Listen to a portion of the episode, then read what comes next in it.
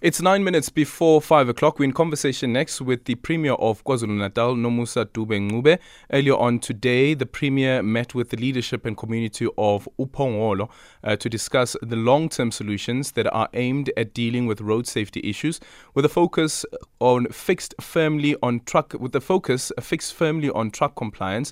This engagement forms part of a series of interventions led by the provincial government after the fatal crash on the N2 in Uphongolo which claimed 20 lives. Premier Dube Ncube now joins us on the line. Premier, good afternoon and thank you so much for making time for us.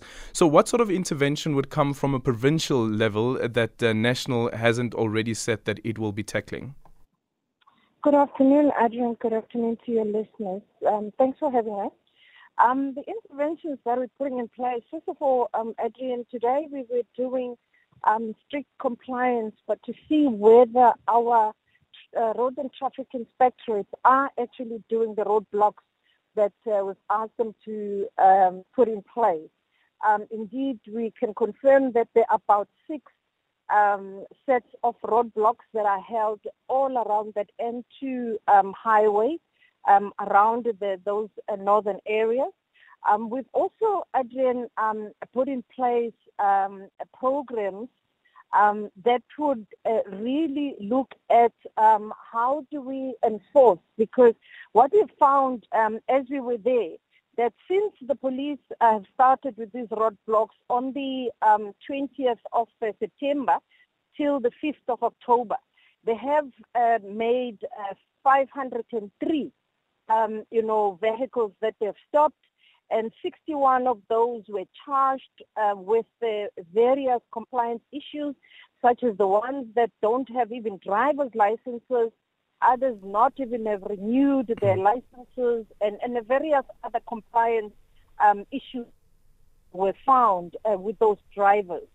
What we've also done, Adrian, is that at the provincial level, um, we are going to be starting a recruitment of new um, traffic officers because we've just discovered that we actually have uh, quite a few vacancies that need to be filled so that we are able again to have enough personnel um, on the roads, uh, particularly as we also approach the festive season. We are going to be needing even more, um, you know, police uh, enforcement on the road.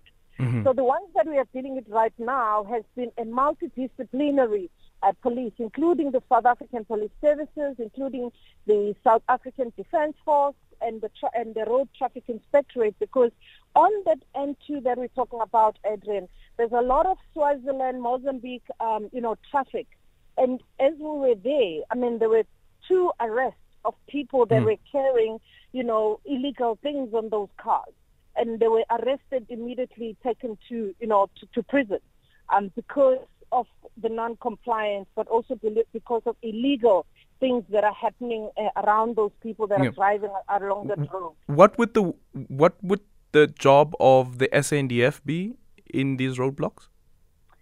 The SANDF is helping to enforce because, as I say, there's a lot of uh, foreign, um, you know, cross-country drivers mm. uh, on the road. So it needs, as I said, multidisciplinary. It cannot be only the either the uh, municipal police or only our road traffic because it, if it's a cross border, then it will also involve, you know, um, across that, that border yeah. um, to see whether the papers are correct and the verification and a lot of other things that might need to be done. And because we know that um, in the borders, our SANDF, um, you know, are there as well. So it helps if they are also along the road so that there is that interaction as well between all these law enforcement agencies. Mm. What we've about? Also, mm, sorry, you can go ahead, Premier. It's okay. I'm saying we've also committed, Adrian, that we were going to be with the families, you know, during all this time while they are also mourning, you know, their loved ones. So we've got our, you know, our social workers that are continuing to work with those families. Mm. As you would know that, uh, you know, many of them are single parents. Many of them are, are, are parents that were living with this only child. And every day they've got to deal with the ordeal that this child is no more. And it's quite a very, very sad and, and a, and a yeah. serious intervention that is needed from the current government to ensure that they are not alone in facing you know, this difficult time. What about the owners of these trucks or the companies that employ these truckers? When are engaging them? We did have this morning again, um, Adrian, the meeting with all the stakeholders, including the truck owners, including even the the the, the farm um, the farm owners along uh, that route as well, because they also use that route. What we discovered, Adrian, as well, is that the reason why there's such a high volume now of truckers in that particular area, it's because a lot of truck uh, drivers are diverting from other roads that are under construction because they are avoiding traffic and long delays in those other roads.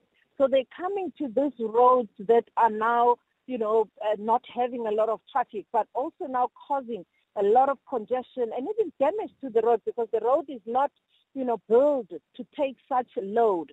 But also the load now between Mpumalanga going to our Richards Bay port, that also traffic is, is now also creating yet another, you know, um, including, uh, you know, in that traffic um, that we are experiencing and, and, and really um, causing um, a lot of hardship uh, to the communities um, that are, you know, traveling along, along those roads, even including uh, the learners that have got schools along that end to, you know, um, highway road. Yeah.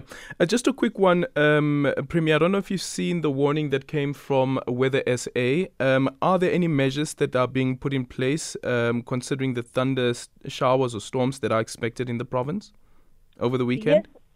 Yes, yes Adrian. Um, we have put our um, emergency disaster management teams on alert, and they are also along all the areas that have been predicted through the South African Weather Services that we are expecting um, heavy rainfall. Um, so we are um, on the alert, but also we are measuring with um, our, our, our weather station um, that is situated at the airport. They are uh, giving, um, you know, a regular every hour update as to what is it that is expected within that hourly. And we are going to be transmitting this message as well on the media, uh, on our uh, various uh, disaster centers um, along the district. Any advice to uh, the people in uh, KwaZulu Natal for this weekend? Yes, Adrian. Our advice is that please um, make sure that you check the weather, you know, report before you travel but also when um, the warnings have been issued, we are really advising and requesting that people only travel when necessary so as to avoid any casualties um, along the roads because we now know that uh, with the congestion, but also as we approach, you know, the season, um, there's a lot of uh, traffic uh, uh that will need really uh, our people to adhere to those warning alerts that are given to all of us. Thank you so much for your time. Nomusa Dube Ncube, the Premier of KwaZulu Natal. It's 5 o'clock.